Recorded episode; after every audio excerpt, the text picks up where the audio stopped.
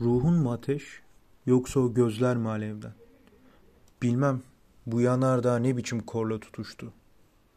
Pervane olan kendini gizler mi alevden?